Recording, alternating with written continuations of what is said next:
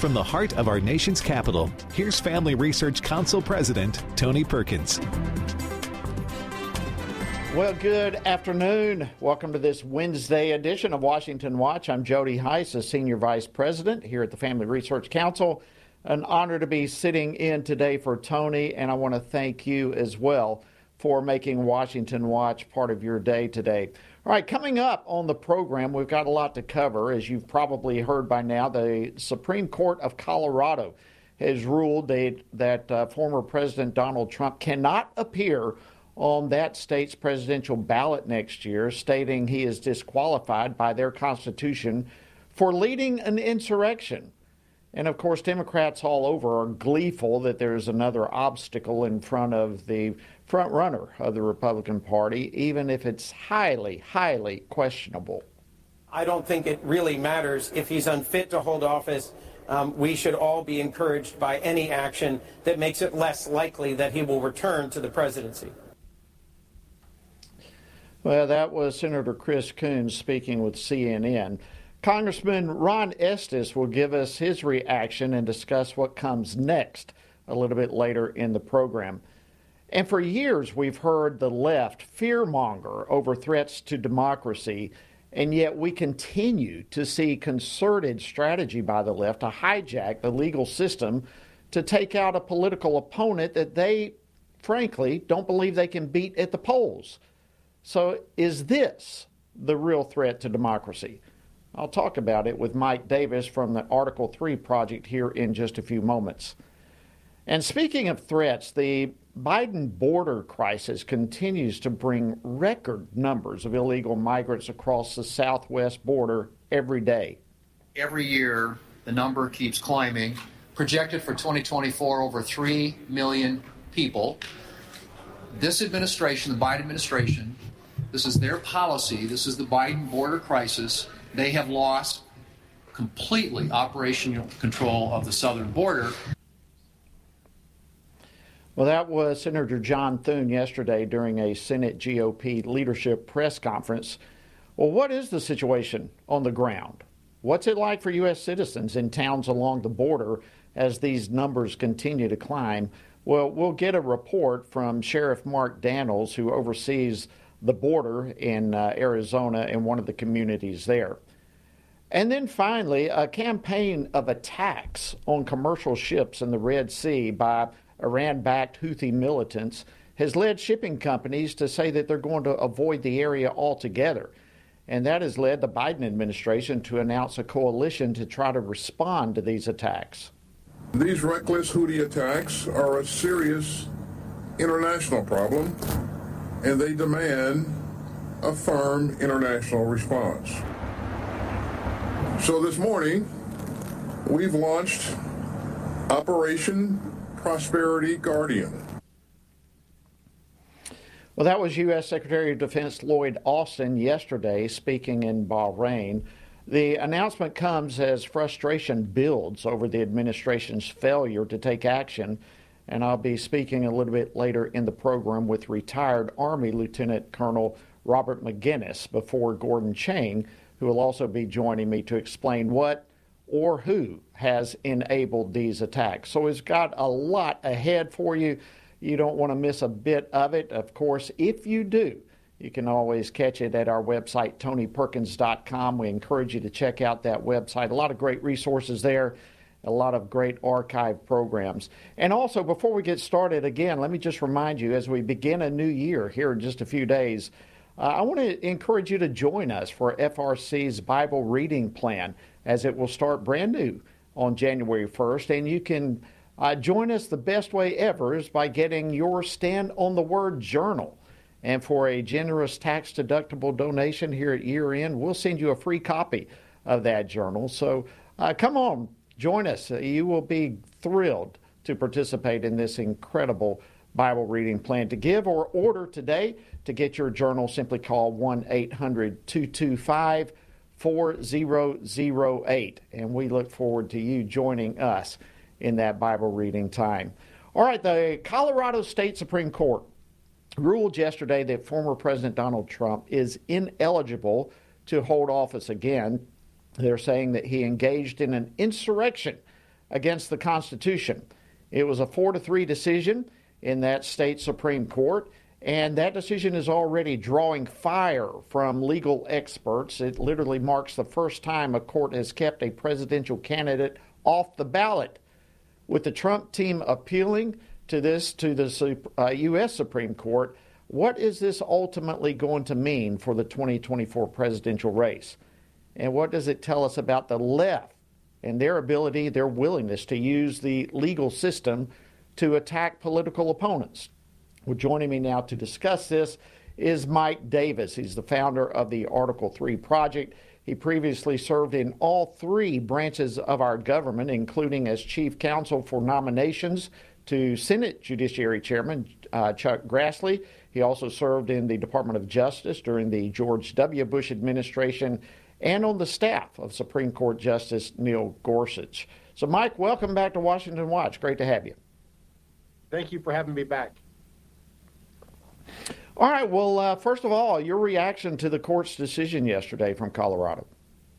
This was an abomination by four partisan activists on the Colorado Supreme Court. The Colorado Supreme Court is completely controlled by Democrat appointees, seven to nothing.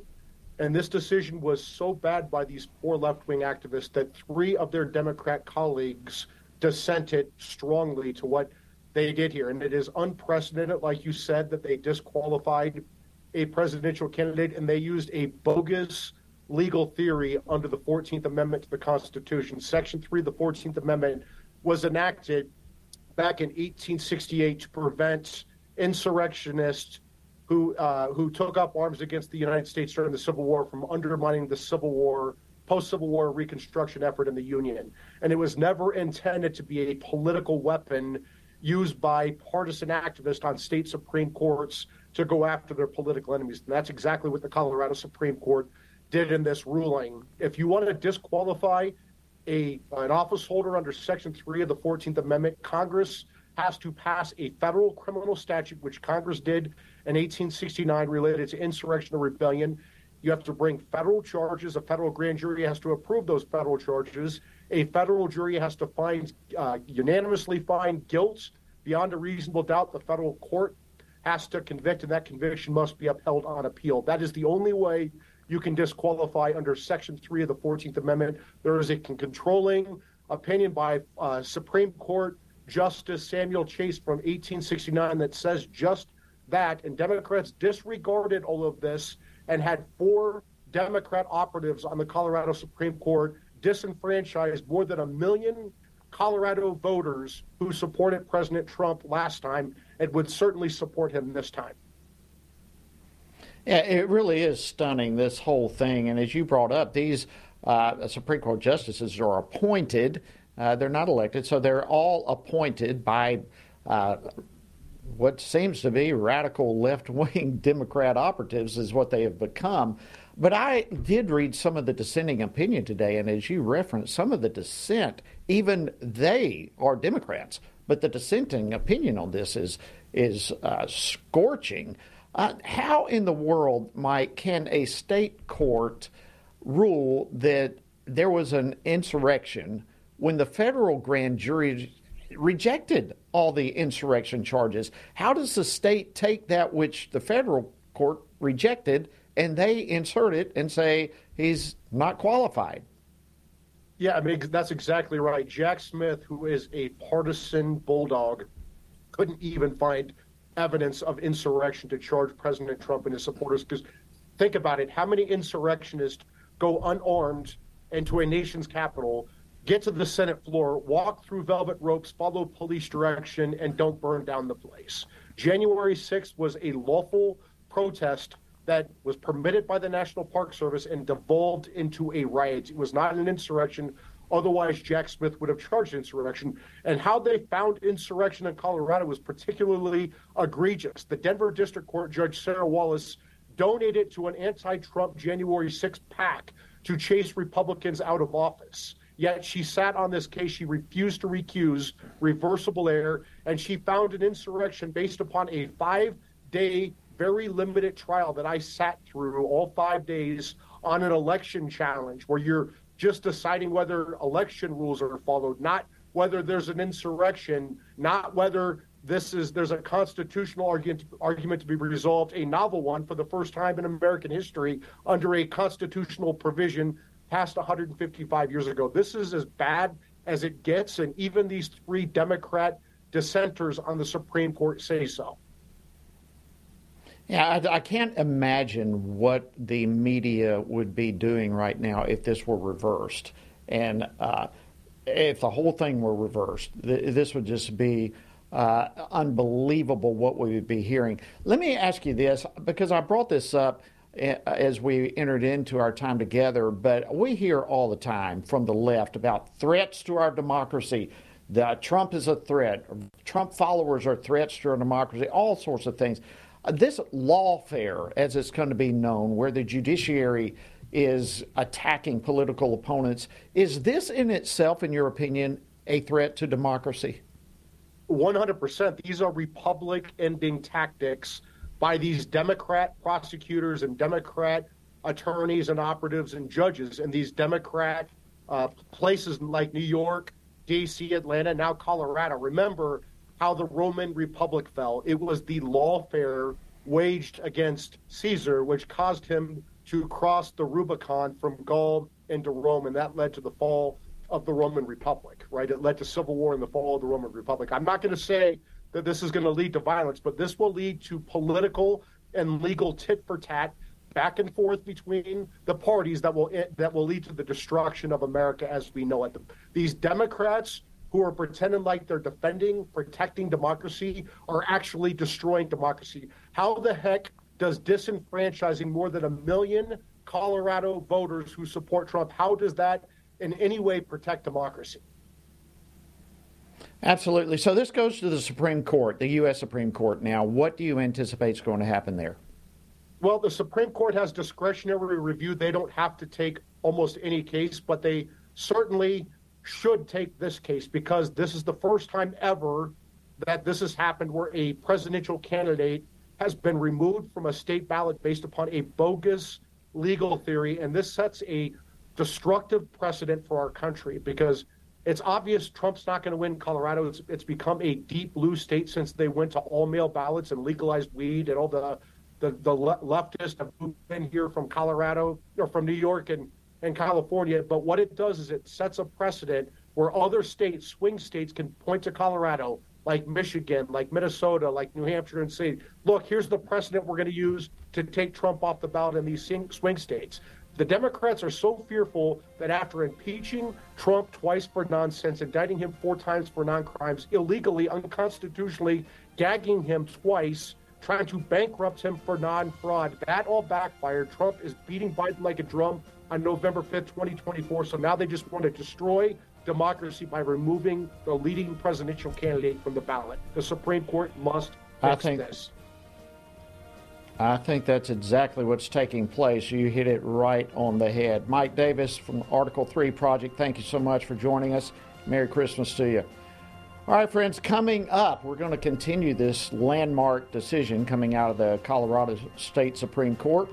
We'll be talking with Kansas Congressman Ron Estes going further into this whole issue. So stay tuned. Much more coming right after the break.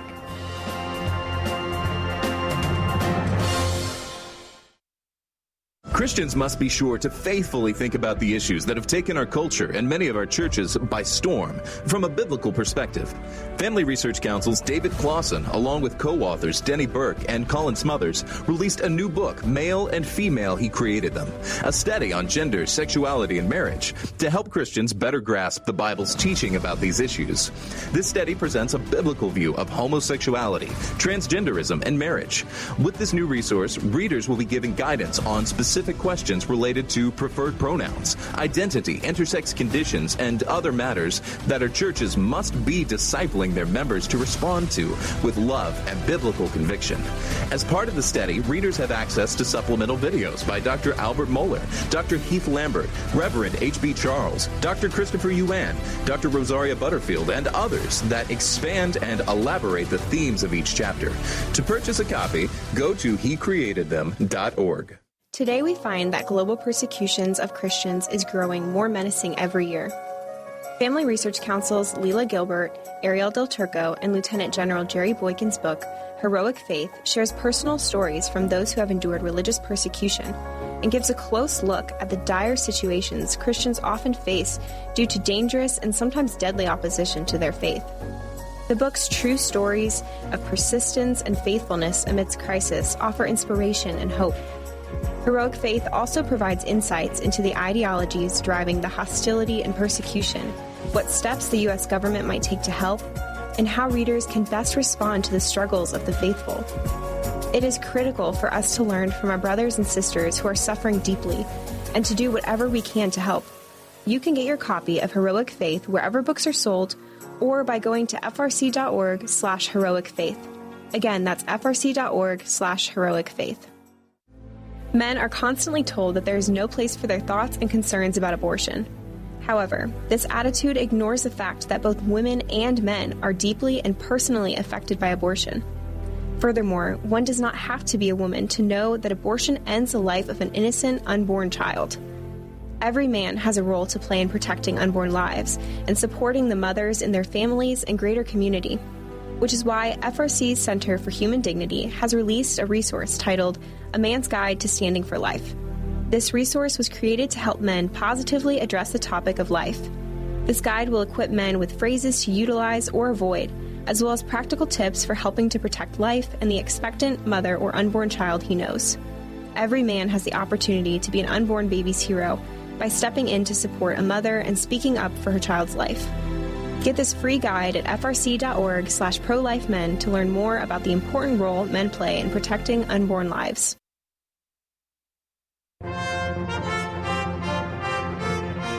Well, welcome back to Washington Watch. I'm your host, Jody Hice, sitting in today for Tony. Hope you've had a fantastic day. Glad to have you with us. All right, we want to continue to examine the fallout from yesterday's decision in Colorado, where four Democrat appointed judges ruled to remove former President Donald Trump from their state's primary ballot. In a decision that appears to be headed to the U.S. Supreme Court, the judges cited the January 6 committee's biased judgment that former President Trump incited an insurrection. But keep in mind, uh, that was something that the Senate acquitted Trump of on all charges. Well, joining me now with his reaction to all of this is Congressman Ron Estes. He serves on the House Ways and Means Committee, as well as the Budget Committee and the Committee on Education and Workforce. He represents the 4th Congressional District of Kansas Good friend, Congressman Estes, welcome back to Washington Watch. Great to see you. Well, thank you, Jody. I appreciate you having me on today. Well, it's always great to have you. Oh, let's just talk, uh, first of all, your overall reaction to the uh, news coming out of Colorado yesterday. Yeah, it really was surprising. I mean, there's a, lot of states, uh, several people who just want to oppose President Trump uh, being on the ballot uh, have uh, brought up these claims about insurrection, and and uh, in all previous cases, it's been turned down. And you look at this, the whole totality of what happened within what Colorado did.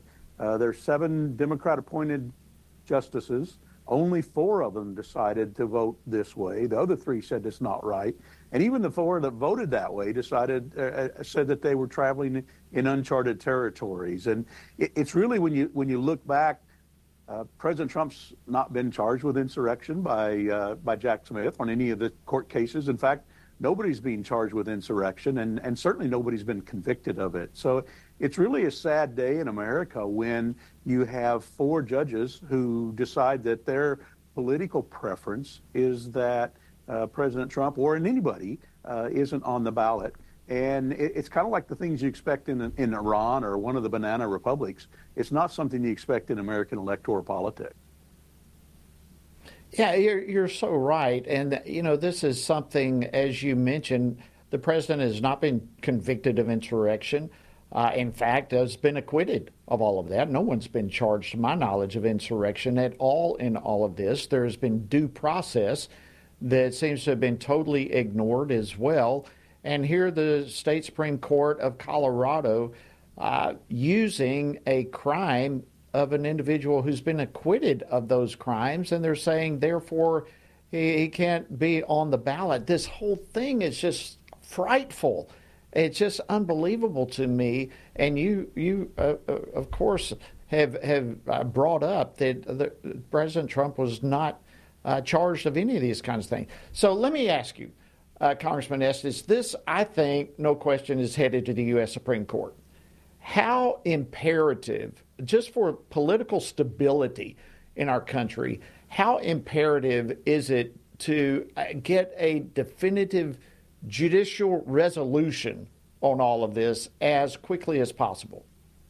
I think it is important for the U.S. Supreme Court to weigh in on this and and and make sure that it's clearly understood across the country. Uh, I mean, there were there were a lot of uh, destruction and damage done by folks in, on January 6th, and and I don't condone that. They should not have been breaking windows, breaking doors, uh, entering into the Capitol building, and and doing the damage that they did. Uh, but uh, to, to try to come back and say that that was uh, an insurrection that was uh, incited by President Trump and, and led by President Trump, and therefore that disqualifies him for office, is is beyond uh, the pale in terms of what we should consider. And and so it's important that the U.S. Supreme Court weigh in and and and make sure that we we get back to a fair a fair and open democratic republic, which we are, and make sure that uh, the voters can choose who they want to select them or vote against people that they don't want to to represent them. And and that's that's where we should put the emphasis on. And and I, am looking forward to the Supreme Court doing that and and helping make sure that there's a clarity on this and it, it brings closure to this situation. Yeah, great point there. I want to play. I, I, played this earlier as we began today's program. I don't know if you saw it or not. I want to go back, if we can, play clip one again. And I would like to get your reaction to this, Congressman. Uh, this is Senator Coons, clip one. I don't think it really matters if he's unfit to hold office. Um, we should all be encouraged by any action that makes it less likely that he will return to the presidency. I, I don't care if this oh, is wow. right or wrong. We should be encouraged by anything that keeps him from being elected again. How concerned are you by the left's willingness to embrace these kind of tactics? Yeah, I think that's a very terrible position to take. I mean, in in our country in America, we focus so much on on letting the people decide and select who's going to be their representatives, and to have folks come out and say that they're they should actively encourage and support things that actually keep people from being on the ballot and, and to give the voters uh, a choice uh, on who they have to represent them is, is chilling uh, to think through that. And you, you know the, the whole discussion about insurrection as well just it, it pales thinking back. Uh, I saw or heard earlier today that uh, after the 14th Amendment was put in place, which is what the Colorado courts using as their basis, uh, there were six years later there were six former Confederate officers who were there were 50 six years later there were 51 confederate officers that were sworn in to congress so obviously even at that point in time uh, it was an indication that uh, we were going to move forward in the country and, and allow the voters to select who they want to represent them. And, and we shouldn't have individuals going out and, and making claims that uh, we should drum up anything they can in order to stop people from being on the ballot. We've got about 60 seconds or so left, Congressman. What kind of reaction, what are you hearing from your colleagues about all this? Yeah, when we when, we, when I first heard the ruling last night, uh, it was just kind of shock and surprise. So many people that I was talking to at, at that point in time uh, that the, the court would rule that way, particularly in light of uh, all previous court rulings around the country in different states, uh, where that this is uh, not an appropriate uh, direction to take and or even cases were or dropped and pulled back. So this is really an outlier. Uh, whatever this decision, uh, it sounds like it's just a partisan decision made by these four people in Colorado. Well, it is something we're definitely going to be following. Congressman Ron Estes of Kansas. We actually shared in a Bible study together while I was in Congress. In fact, it was held in my office much of the time. Always great to see you, my friend. Hope you and your family have a fantastic Christmas. Well, thank you, Jody, and I wish you a Merry Christmas and Happy Holidays. Thank you so much. All right, friends, stay tuned. After the break, we're going to be discussing the migrant encounters at the southern border. And Arizona Sheriff Mark Dannels is going to be joining me to discuss what's happening there in his communities. This is unbelievable what's taking place. We're going to cover it right after the break, so stay tuned.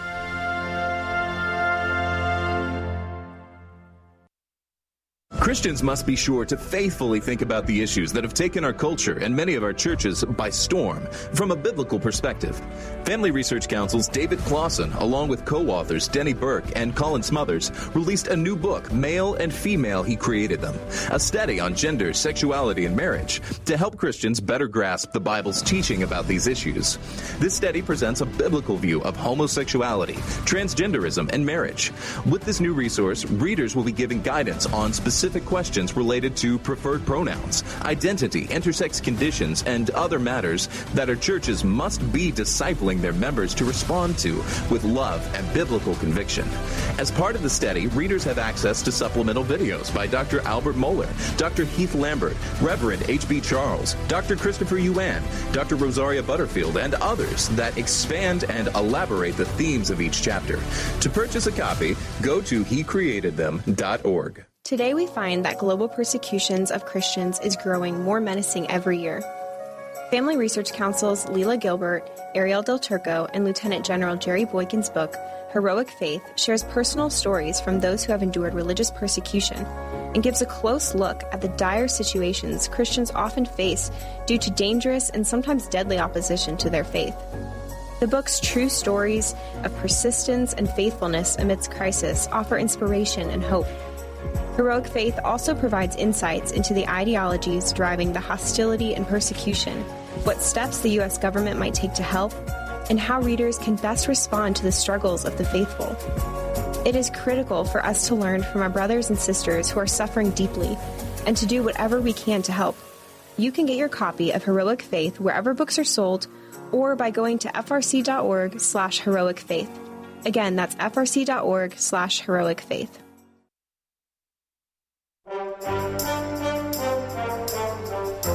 Welcome back to Washington Watch. I'm your host, Jody Hice, Senior Vice President here at Family Research Council. Honored to be sitting in today for Tony.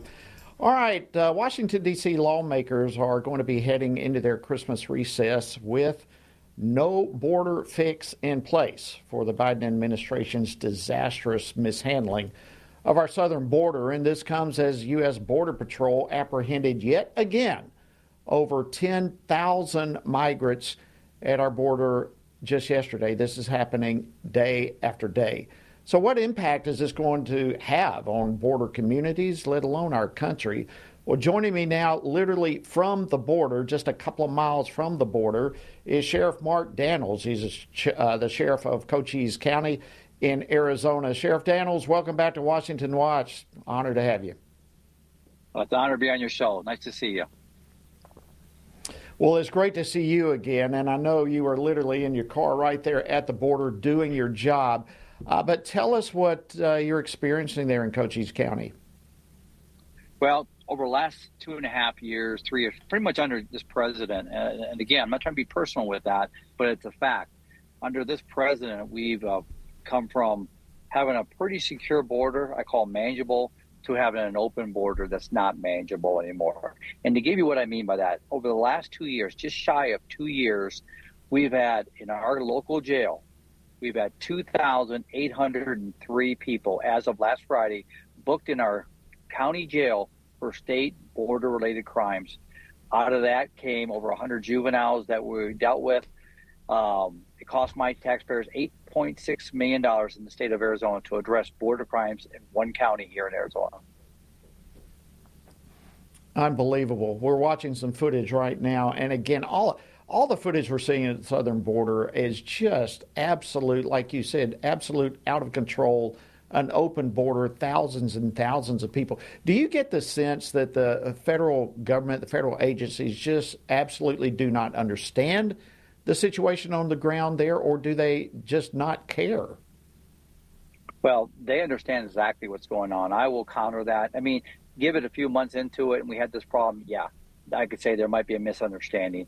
But you can't misunderstand the reality of what's going on the border, the non political statistics and records that are being set on this border, the outcry by national sheriffs throughout the country on this, by state governors, and on and on, that what's going on this border is real sadly, Washington, D.C., members of Congress, to include the President of the United States, the border czar, Vice President Harris, and Secretary Mayorkas, have chose to play political safety instead of public safety on the backs of every American, every community, every family, and every person in this country. That is uh, extremely well said and powerfully said.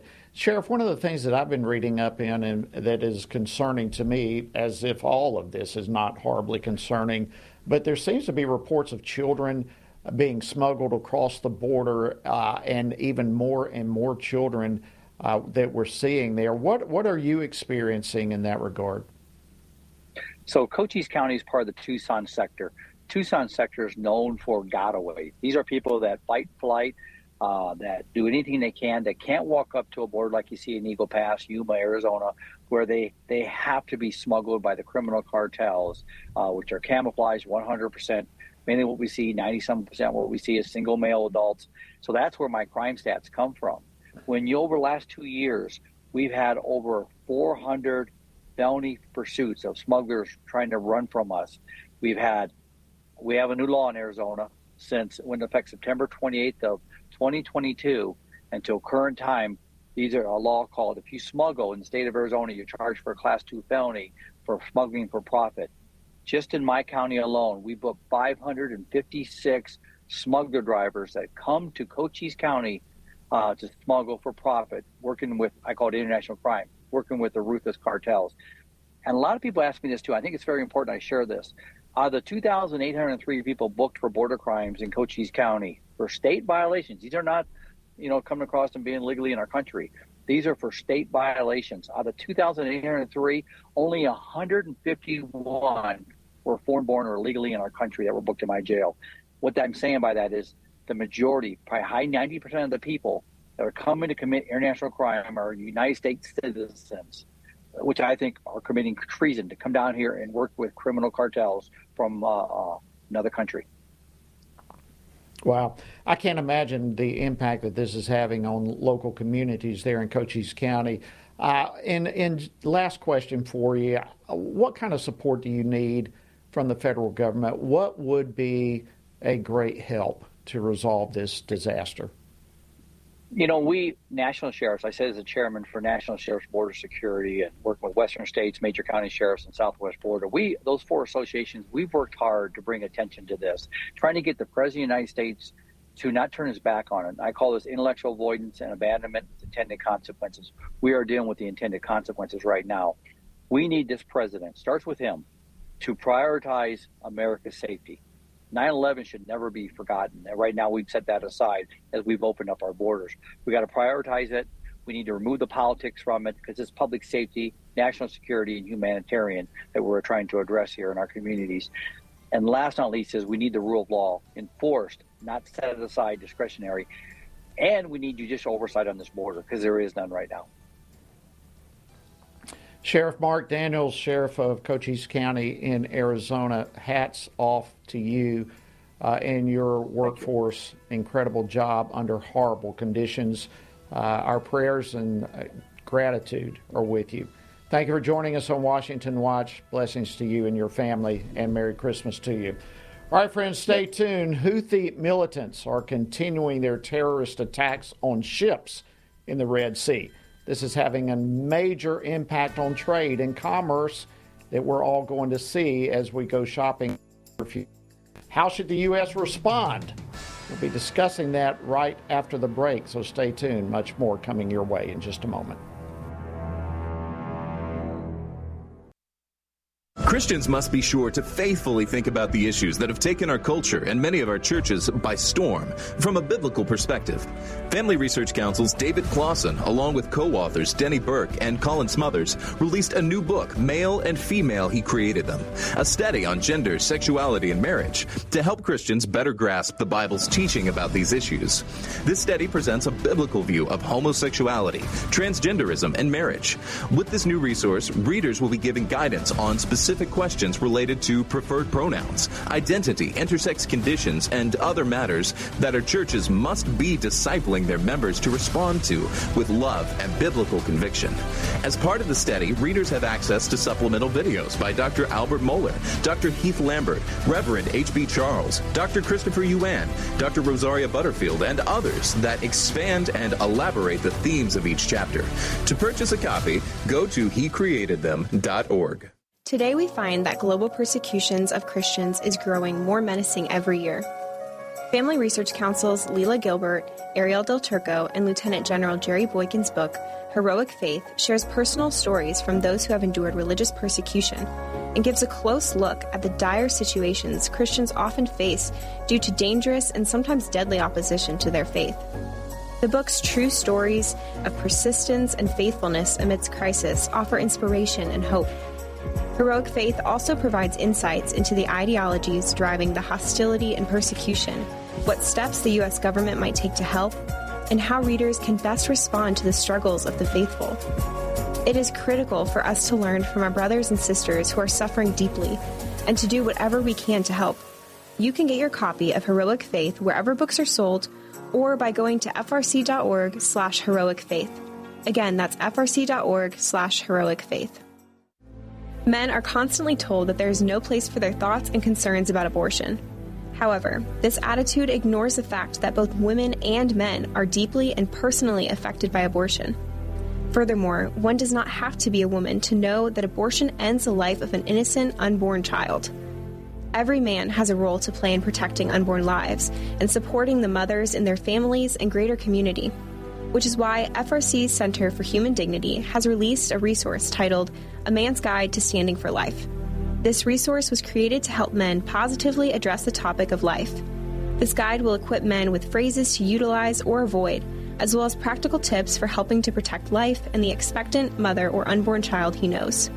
Every man has the opportunity to be an unborn baby's hero by stepping in to support a mother and speaking up for her child's life. Get this free guide at frc.org slash prolifemen to learn more about the important role men play in protecting unborn lives. It's beginning to look a lot like Christmas. Well, welcome back to Washington Watch. Hope you're getting ready for a wonderful Christmas. Thank you for joining us today on Washington Watch this Wednesday edition. I'm Jody Hice sitting in for Tony. Glad to have you with us. And as I mentioned a while ago, let me just reiterate again we here at the Family Research Council are beginning a brand new season of our Stand on the Word Bible reading. It will start January 1st. And to get it started in the best way possible, we're offering a brand new resource, a Stand on the Word journal. And we want to send you a copy of that for your very own. It comes with spaces for notes, it comes with some great thought provoking questions as you work your way through the Word, and a whole lot more. As we head into 2024, now's a perfect time for you to get your journal and to join us on the Stand on the Word Bible reading program uh, for a tax uh, deductible gift. We'd love to send you a free copy. You can, or you can get multiple copies if you like. Simply text the word give to 67742. That's give, G I V E, to 67742, or visit tonyperkins.com. Okay, in response to increasing attacks on commercial ships at the Red Sea by Houthi militants, U.S. Secretary of Defense Lloyd Austin announced the formation of what they're calling Operation Prosperity Guardian. It's a multi country coalition to conduct joint patrols and to share intelligence uh, within the Red Sea area and the Gulf of Aden. Uh, and given all the, the recent Houthi announcements that their military operations will not stop. Uh, will this coalition and hopefully some diplomatic efforts as well, will it be enough to restore some vital maritime trade? Well, joining me now to discuss this and more is retired Army Lieutenant Colonel Robert Maginnis. He's a senior fellow for national defense here at the Family Research Council and author of Divided We Stand the globalist scheme for a one world government. All right, Lieutenant Colonel, thank you for joining us. Always great to have you. Yeah, glad to be with you, Jody. Well, let's start with uh, these Houthi militants. They've been very clear that they are going to continue attacking these ships of trade Uh, uh, and it's all their response to Israel's war against Hamas. They don't plan to stop. Nearly 20% of global trade passes through this artery. Uh, why has this been allowed to happen? I mean, you just have to ask what's going on here? Yeah, yeah, it does beg, uh, you know, the question: Why has the the world, uh, the region, and the United States allowed the Houthis to do what they've been doing? Now, keep in mind they've had a civil war going since 2015. Uh, the Houthis are a Shia um, uh, Islamic group. They're aligned with Iran, so they're a proxy of Iran. Uh, just like uh, Hezbollah, Hamas, and other groups are working for the mullahs in Tehran. Now, keep in mind also, surprisingly, the Houthis have been incredibly effective over uh, the last couple of months since the 7 October attack by Hamas inside Israel. What the Houthis have done, not only have they disrupted maritime traffic in the Red Sea and the Gulf of Aden, uh, but they've also fired directly ballistic missiles into Israel, 2,000 kilometers away. So they've been a very, very good proxy for the, the likes of the Grand Ayatollah sitting there in downtown Tehran doing his bidding. And yet, you know, we haven't really responded, and to a certain degree, because that is the poorest country in the entire region. Uh, and surprisingly, perhaps to some Americans, we feed them through the United Nations from U.S. taxpayer dollars. Well, let me ask you. I'm talking with retired Lieutenant Colonel Bob Maginnis. Uh, last year, the Biden administration reversed the designation for the Houthi group as a terrorist organization. I have to believe that has some sort of impact. Uh, uh, your your opinion on that? Did did reversing that kind of designation have an impact of what we're seeing now? Well, unfortunately, because they are such a poor, uh, backward country that is nothing but rubble and has been the battleground, as I said earlier, for well over the last decade and a half, uh, that there's not much trade that happens there. And in fact, the vast majority of the people are totally dependent upon outside aid, some of which I just indicated comes from the United States of America. And so, yes, uh, we should and could attack uh, the launch sites of the ballistic missiles that are, uh, you know, targeting commercial and warships in the Red Sea, uh, but we haven't. Uh, and that really begs the question what is the Biden administration doing here when they know full well that these are proxies of Iran, much like Hamas is? And yet, you know, of at least half of the you know, commercial shipping companies, the largest in the world, uh, are not even using that waterway because of this danger. This is just going to drive up prices not only in Europe, but certainly here in the United States as well. Yeah, no question about that. Last question for you. How concerning is it that uh, reports are coming out, seems like daily, that our troops are uh, have really been reduced to running defensive operations uh, in spite of the fact that they themselves are finding themselves targets for attack, and yet they're on the defense. Uh, how concerning is that to you? Well, it's very concerning. We we have hundreds in Syria, eastern Syria, that have been constantly under attack from a variety of militia, to include the Quds Force, which is a direct control of the Ayatollah in Tehran. And, and, of course, other Shia militias in Iraq go after the almost 3,000 U.S. So- soldiers there. And then, of course, we have people throughout the region doing other types of operations, Bahrain, uh, yeah, certainly near Israel, and so forth. So uh, we have not responded in a meaningful way. And I've said on many channels that if we're serious, we have to bring a hurt uh, to the Iranians. And we haven't done that. Uh, under Ronald Reagan, we certainly did uh, in a number of ways, and they backed off. Uh, but under this administration, they are just very uh, afraid, apparently, of triggering something more of a regional war, which is quite possible. But the reality is, I would argue we're already in a regional war with the proxies of Iran. Very, very good point. Uh, thank you so much, uh, retired Lieutenant Colonel Bob Maginnis. We always appreciate your expert opinion.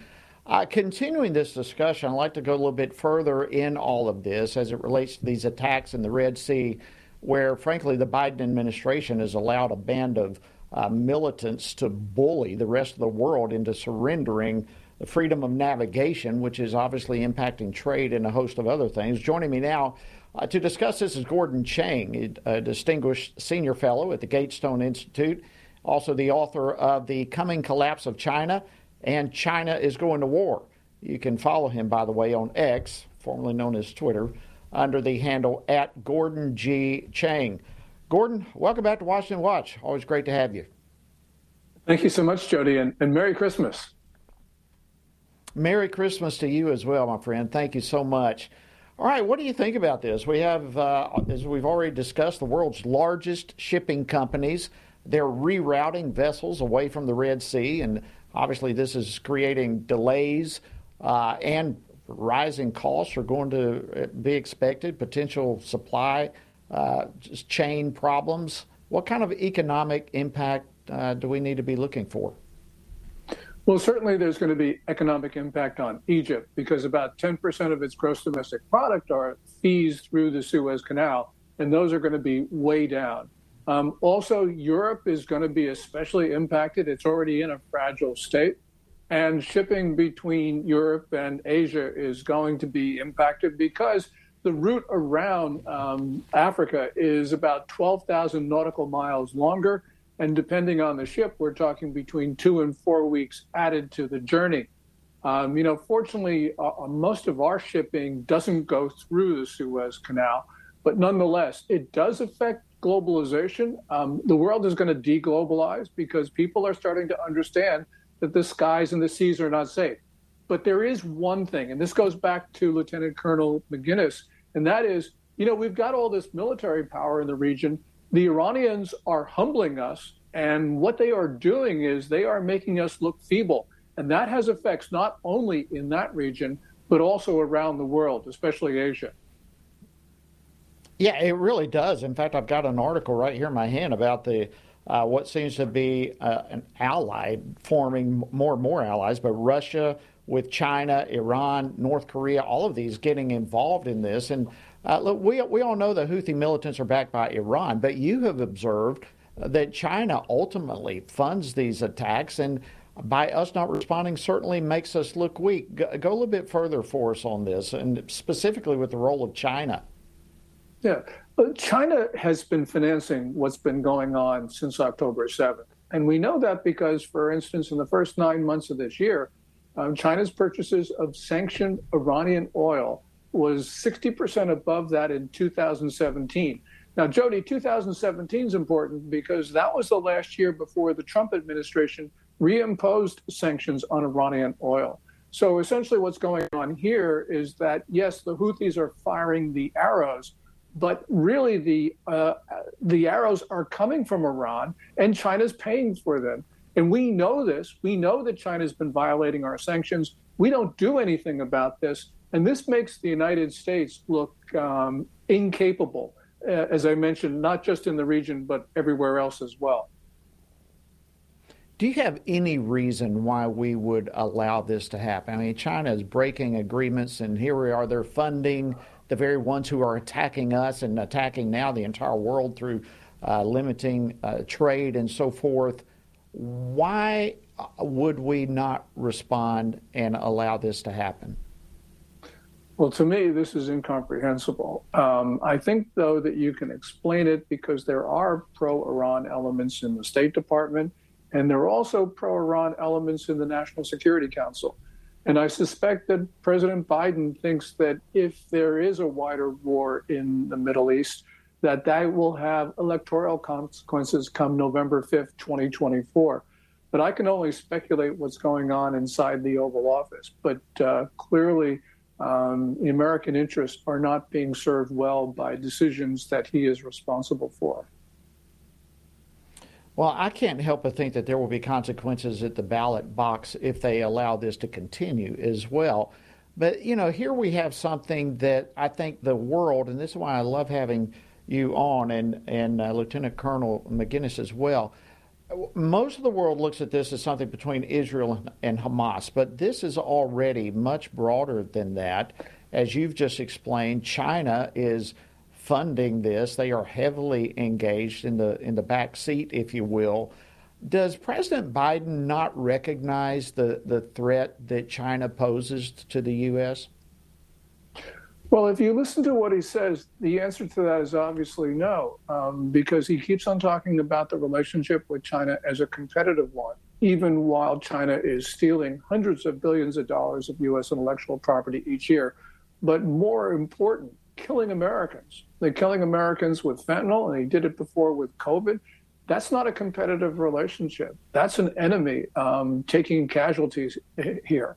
You know, really what we're looking at is China supporting Iran in the October 7th attacks. China is also supporting Russia in the invasion of Ukraine. And China and Russia together are destabilizing North Africa by fielding insurgencies that look like war. So this is not a regional war in the Middle East. This is connected to a major effort to destabilize the world and to take down take down the United States. Yeah, I think we cannot underscore that and highlight that reality enough. And again, while the world thinks this is between Israel and Hamas, there is so much more taking place uh, when you look into the hood, look under the hood of all of this. Uh, you know, and what you just described, I can't help but think President Biden not recognizing the threat of China just really highlights the possibility of compromise that the president may have with China, and I hope all this continues to be investigated. So, what should the Biden administration do? How, how do they tackle this issue? How should they be addressing it? Well, first of all, there are Houthi ports, um, and and by the way, there is a ship that was boarded and was taken by the Houthis, and we know where it is. It's in a Houthi port. Um, we should be getting that ship back, and we should be leveling that port. We should be going after the launch sites, as Colonel McGregor said.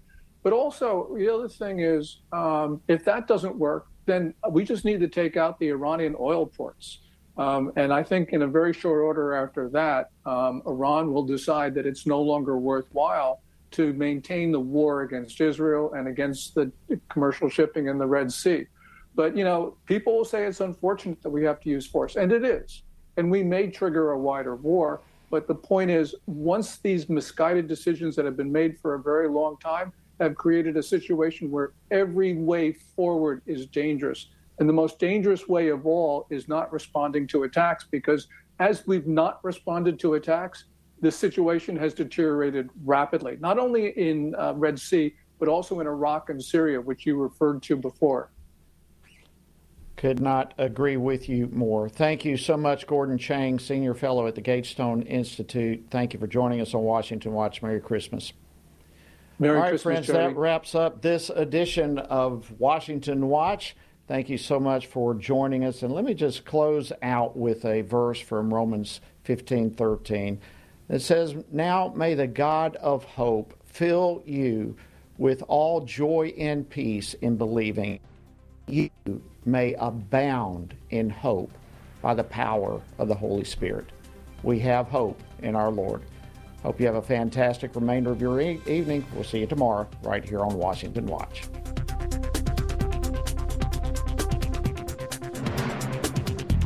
Washington Watch with Tony Perkins is brought to you by Family Research Council and is entirely listener supported. Portions of the show discussing candidates are brought to you by Family Research Council Action. For more information on anything you've heard today, or to find out how you can partner with us in our ongoing efforts to promote faith, family, and freedom, visit TonyPerkins.com. Also, to leave a comment about Washington Watch, call our watch line at 1 866 372 7234. That's 1 866 372 7234.